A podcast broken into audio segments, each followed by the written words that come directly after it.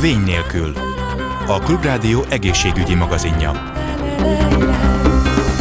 Kellemes délután kívánok, Laj Viktoriát hallják. A pszichiátriai ellátás, gondozás sikere és a mentális betegséggel élők életminőségére sokszor nem csak az állapot súlyossága, hanem a betegséget kísérő megbélyegzés is jelentős hatást gyakorol. Magyarországon most először kerül sor országos antistigma kezdeményezésre, és az első adatok szerint a lakosság 30%-ának komoly ellenérzései vannak a mentális betegséggel élőkkel kapcsolatban. A WHO minden év október 10-én tartja a lelki egészség világnapját, Ebből az alkalomból alapos szakmai előkészítés után lép a nyilvánosság elé a Magyar Antistigma munkacsoport. A Magyar Antistigma munkacsoport 2020-ban alakult meg az országos stigmakutatás, a létező antistigma programok felkutatása, összegyűjtése, regionális vagy országos hatásuk felmérése, és ezek alapján széles körű konszenzuson alapuló nemzeti antistigma program kidolgozása és elindítása céljából. Dr. Simon Lajos, egyetemi docens, pszichiáter, a Moravcsika Alapítvány kuratóriumi elnöke a vendégem. Ez a, az adat, ez most a Moravcsik Alapítvány és a Szemelvesz Egyetem Pszichiátria Pszichoterápiás Klinikája által létrehozott Magyar Antistigma munkacsoportnak a felmérése volt. Ez az elmúlt 10 hónapban történt az internetes felmérésen, és több mint 5700-an töltötték ki a kérdőívet, és ebből 5100 értékelhető kérdőjév volt, és ebben jelenik meg az az adat, hogy az a, a népesség egyharmada teljesen elutasító a pszichiátri betegséggel élőkkel szemben, de van egy jó hírem is, illetve hát egy jobb, uh-huh. hogy a 29%-uk az, az gyakorlatilag elfogadható, elfogadó, illetve ha majdnem 30 százalék, tehát egyharmaduk meg elfogadó velük szemben. Uh-huh. Ugye a közte van még a harmadik egyharmad, és hát az az a bizonytalanok, hogy mitől, hogy mi a probléma a félelem attól, hogy nem tudom kiszámítani, hogy fog viselkedni. Ugye mhm. ez az, ami, ami leginkább a ismereteknek a hiányából fakad az, hogy nem tudom, hogy milyen a, a pszichiátri betegséggel élő, és ezt általában médiából vagy a, vagy a környezetemből szóbeszéd útján tapasztalom meg. Az a baj, hogy a média az csak olyan negatív példákkal él, ami erősíti ezeket a félelmeket, vagy ezeket a, a, a veszélyérzéseket, és ezért nehéz a pszichiátri betegséggel élőknek a mindennapokba beilleszkedni a környezetükbe, akár munkahelyi környezet, akár a közösségekbe, a különböző közösségekbe. Tehát a legfontosabb, hogy nem ismerik, hogy az emberek nagy többsége, hogy mi is ez a pszichiátri betegség, illetőleg, hogy, hogy milyen jeleket és milyen következményeket von maga után, illetve, hogy, hogy lehet-e velük a pszichiátri betegséggel élőkkel együtt dolgozni, együtt nevetni, együtt táncolni. Hát ez egy nagyon fontos dolog, hogy erre megtanítsuk, és személyes megtapasztalással lehet a legfontosabb, legnagyobb mértékben az előítéleteket csökkenteni. Miért fontos az előítélet csökkentés? Mert a pszichiátri betegséggel élőknek az akadálymentesítése az nem arról szól, mint a mozgássérülteknek, hogyha lépcső helyett rámpát csinálunk, vagy a, a látássérülteknek, hogy nagyobb betűt lehet látni a képernyőn, uh-huh. hanem a, a pszichiátriai betegséggel élőknek az akadály az a körülöttük élők fejében van. Az előítéletek, az a szemlélet, az a, az a negatív attitűd, amivel a pszichiátriai betegséggel élőkkel szemben élnek. És ha ezt a akadályt tudjuk csökkenteni, akkor fognak tudni kiteljesedni, és, és a, a közösségbe és a társadalomba úgy visszaintegrálódni, hogy nem, nem e, fogja érni őket diszkrimináció és megkülönböztetés. És hát ugye az a baj, hogy nem csak a egyéni szinten mondjuk ugye a, a civil társadalomtól kaphatnak megbélyegzést, hanem ugye az élet más területein is kaphatnak hát negatív tapasztalatokat, elutasítást, és a, hogy olvasom a munkacsoportjuknak különböző fázisai lesznek, és 2020-2024 között szeretnék ezeket az elképzeléseket megvalósítani. Gondolom, hogy ez az egész problémára kiterjed. Pontosan milyen elképzelések vagy lépések volnának benne ebbe a programba, és az a társadalmi érzékenyítésen túl milyen szintekre szeretnék elvinni? Ugye hát ez, ez konkrétan ugye négy alappillére épül. Az uh-huh. egyik az edukáció, amikor ugye ismereteket kell valamilyen módon közölnünk a emberekkel, a társadalommal, hogy mi is ez a betegség, és ez, a, ez nem csak egy ilyen frontális előadások vagy kijelentéseken múlik, hanem informális és non-formális tanulási formákban is, például a mestapasztaláson. Ebben nagyon nagy segítséget jelent a, az azok a, a szerveződések, akik most például nálunk ugye a, a munkacsoport tagja, The Mind, The Mind uh-huh. csoport, amely kifejezetten edukatív jellegű tevékenységet folytat a iskolákban, középiskolákban, egyetemeken, illetve felnőttek között. A másik ilyen pillér a személyes megtapasztalásnak a lehetővé tétele, amit például a, a Moravcsik Alapítvány, ami a létrehozója ennek a munkacsoportnak, több programjával biztosít. Ilyen például a Pszichár 24, amikor 24 mhm. órán keresztül együtt alkotnak, festenek, 70 festőállvány, laikus érdeklődők, professzionális festőművészek és a pszichiátri betegséggel élő alkotóművészek. Na most, amikor valaki négy-öt órán keresztül egymás mellett alkot, és utána kimegy a, a, a közösségi térből, egész más lesz a véleménye arról, a pszichiátri betegséggel vagy konkrétan például a skizofréniával együtt élők mennyire kockázatosak, mennyire nem, nem értett szót vele mert teljes mértékben szót ért a művészet nyelvén, hm. ugyanarról beszélnek, ugyanazt érzik, ugyanazon gondolkodásuk van az adott témával. Tehát ez egy nagyon fontos dolog. Csinálunk a középiskolásoknak élőkönyvtárat, akkor a, arra vállalkozó kliensek eljönnek, és akkor osztályfőnöki órán, vagy pedig nyílt napon leülnek, és oda lehet menni mindenkinek a, a diákok közül, és kérdezgethetnek a saját magánéletéről az illető személynek. És ugye egy bizonyos pontig ők mindenre válaszolnak, és elmondják, hogy mik az örömeik, mik a félelmeik, hogyan főznek, hogyan játszanak, hogyan dolgoznak.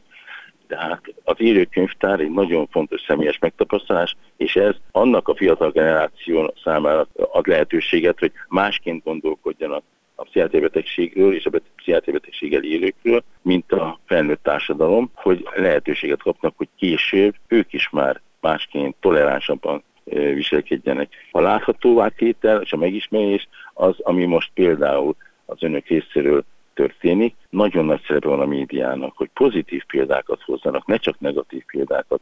Ugye annak mindig nagyobb az olvasottsága, ha valaki berúg a kombinó alá egy idős hm. nénit. Na de ilyen eset az egészséges társadalomban is számtalan előfordul. Persze. De hogy az felépült pszichiátri betegségből felépült személyek dolgoznak, értéket teremtenek, művészi alkotásokat hoznak létre, családban élnek, közösségbe járnak, na ezek a pozitív példák nem jelennek meg még a médiába, és ez egy nagyon fontos lépés az elkövetkezendő éveknek, annak a programunknak, hogy a, hogy a média az megjelenjen, vagy egy ilyen jellegű témában is aktív legyen pozitív példákkal.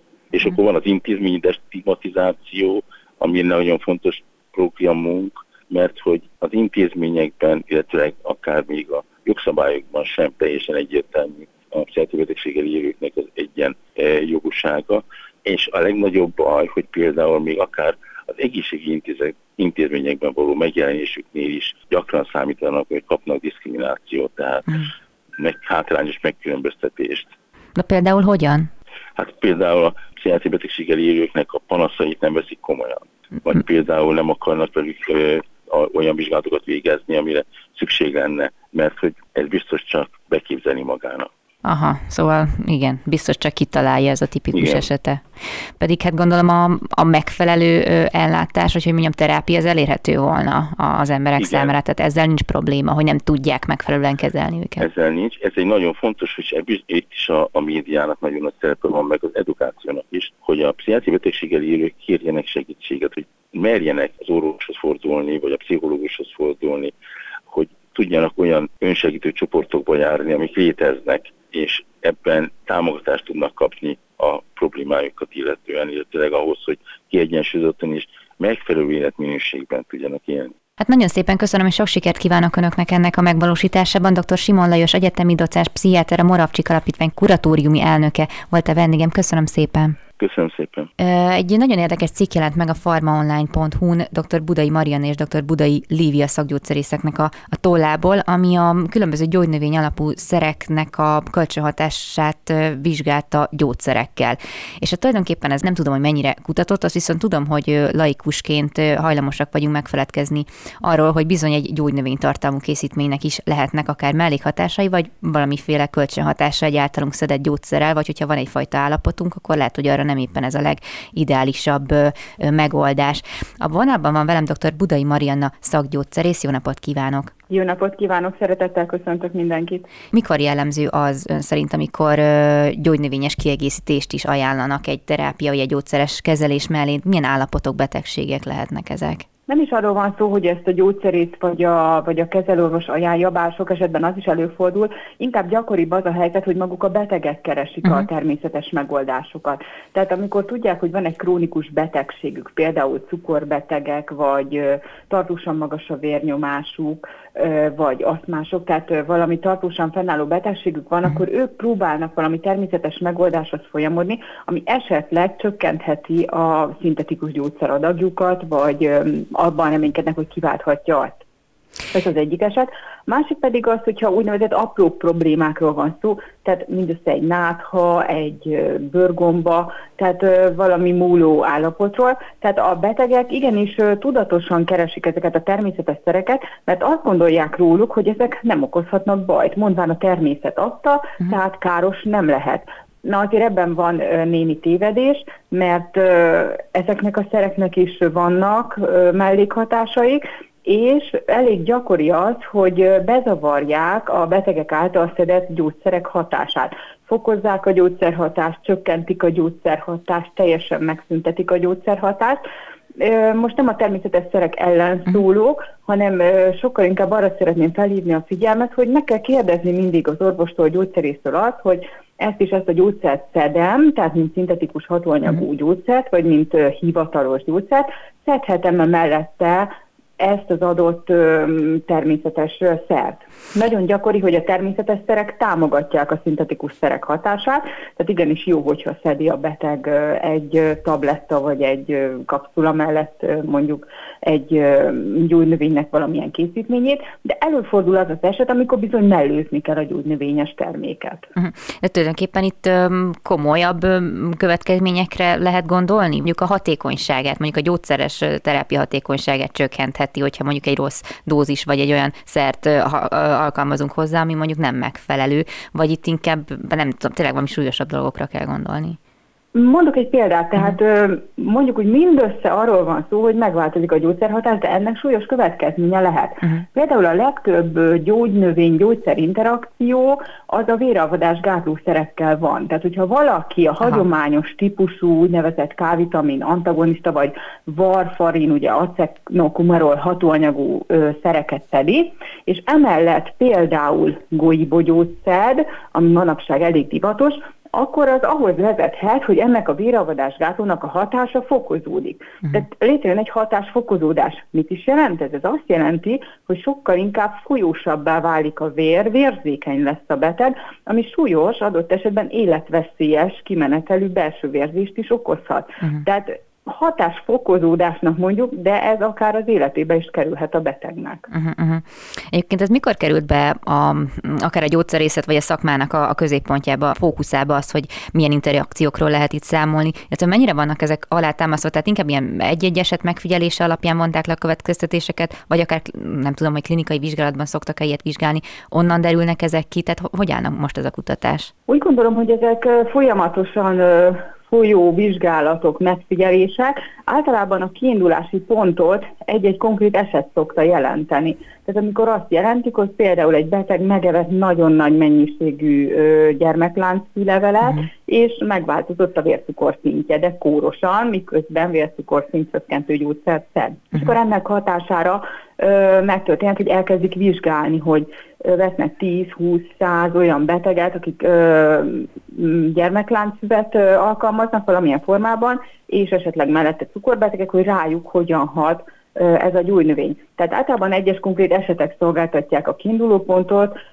illetve megfigyelések, de úgy gondolom, hogy egyre több olyan vizsgálat is van, amit célzottan indítanak, ugyanis meglehetősen szürkefortokkal teli még ez a mhm. terület manapság, tehát a gyógyszerészek, orvosok is azt kell mondani, hogy keveset tudnak arról, hogy milyen kölcsönhatások állnak fenn a gyógynövények és a gyógyszerek között, kevés a szakirodalom, tehát igazából nincs is hol utána nézni. Mindössze néhány támpont van, tehát van, vannak gyakran alkalmazott gyógynövények, ezekkel kapcsolatban több információ a rendelkezésre, de például egy viszonylag ritkán alkalmazott gyógynövény is, egy viszonylag ritkán szedett gyógyszer esetén, hát igen, csak tapogatózik a sötétben a gyógyszerész és az orvos is. Hát igen, ezek után elég nagy hát felelőtlenség volna magunknak szépen kiválasztani, hogy az internet alapján mi mire jó. Ugye ez egy nagyon veszélyes csapda tud lenni, hogyha itt próbáljuk meg magunkat diagnosztizálni és gyógyítani főképp. De hogy például a, a növényi alapú szerek kategóriában azért elég sok minden tartozik, hogyha jól tudom, és nem csak például a növényi gyógyhatású készítmény, hanem mondjuk az étrendkiegészítő is ide tartozik, hogyha minden minden igaz, amiről viszont megint hajlamosabbak lehetünk azt feltéteni, hogy át, ez, ez aztán tényleg minden megkaphatja nagyjából az étrendkiegészítő címkét, akkor miért ne szedhetném én ezt maradéktalanul vagy korlátlanul? Igen, az emberek sajnos ezt gondolják, hogy ugye étrendkiegészítőről van szó, recept nélkül kapható, a neve sem utal valami veszélyes dologra, holott általában ugye ezek a gyógynövények, amiről beszéltem, vagy ezeknek a kivonatai, porai, különböző formái nagyon gyakran étrendkiegészítőkben találhatók meg. És sokan kontroll nélkül szedik ezt, tehát nem egyeztetnek orvossal, gyógyszerésszel, megrendelik sokszor interneten keresztül, tehát még egészségügyi rendszeren át sem fut az az adott termék. Leszögezhető, hogy jót akar mindenki magának vagy a családtagjának, de ugye, ahogy mondani szokták, hogy a pokolba vezető út is jó szándékkal van kikövetve, tehát a következmények azért súlyosak lehetnek, ezzel sajnos számolni kell. Ugye itt pár um, konkrét szer, szert, hát gyógynövényt is fel soroltak ebben a cikkben, hogy milyen ismert következményekkel lehet számolni, és például amit nagyon-nagyon sokan esznek, például a fokhagyma, itt a gogyi bogyót említette előbb, vagy az echináciát is nagyon divatos szerintem bevenni, nem tudom, megfázásra nekem itt mindig szokták ajánlani, hogy az, hogy az majd mm. jó lesz, vagy akár a ginzeng, zöldte, a ezek is ártalmatlanak tűnnek, de hogy náluk például mit, mit, mit ismerünk, mit tudunk? Vannak bizonyos esetek, amikor veszélyessé válhatnak.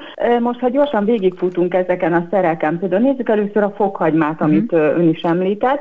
A fokhagyma, vagy a fokhagyma tabletták, kapszulák szedése nagyon jó jöhet azoknál, akiknek magas a vérnyomása, hiszen a fokhagyma az enyhén, de csökkenti a vérnyomást, tehát kedvező hatású a vérnyomás csökkentőt szedőknél. Sőt, még az is megeshet, hogyha valaki fokhagymát szed, akkor előbb-utóbb csökkentheti a szintetikus vérnyomás csökkentő gyógyszerének az adagját, uh-huh. tehát meg lesz a kedvező hatás, de ugye emiatt érdemes egyeztetni a mhm. kezelőorvossal. Ami viszont problémás lehet, hogy a fokhagyma szedése például az AIDS terápiájában alkalmazott hatóanyagoknak a szervezetben is sorsát megváltoztathatja. Hmm. Tehát, hogyha valaki étbeteg és arra vírusellenes szert szed, akkor igenis közölnie kell az orvosával azt, hogy ő most egy fokhagymás készítményt szeretne szedni, mert hatáserősödés vagy hatásgyengülés léphet fel, és előre nem lesz kiszámítható a terápiájának a hatása az ész vonatkozásában. Vagy például, hogyha nézzük a fűrészpálmát, a fűrészpálmának a készítményeit rengeteg idős férfi szedi, ugye a jó indulatú prostata megnagyobbodása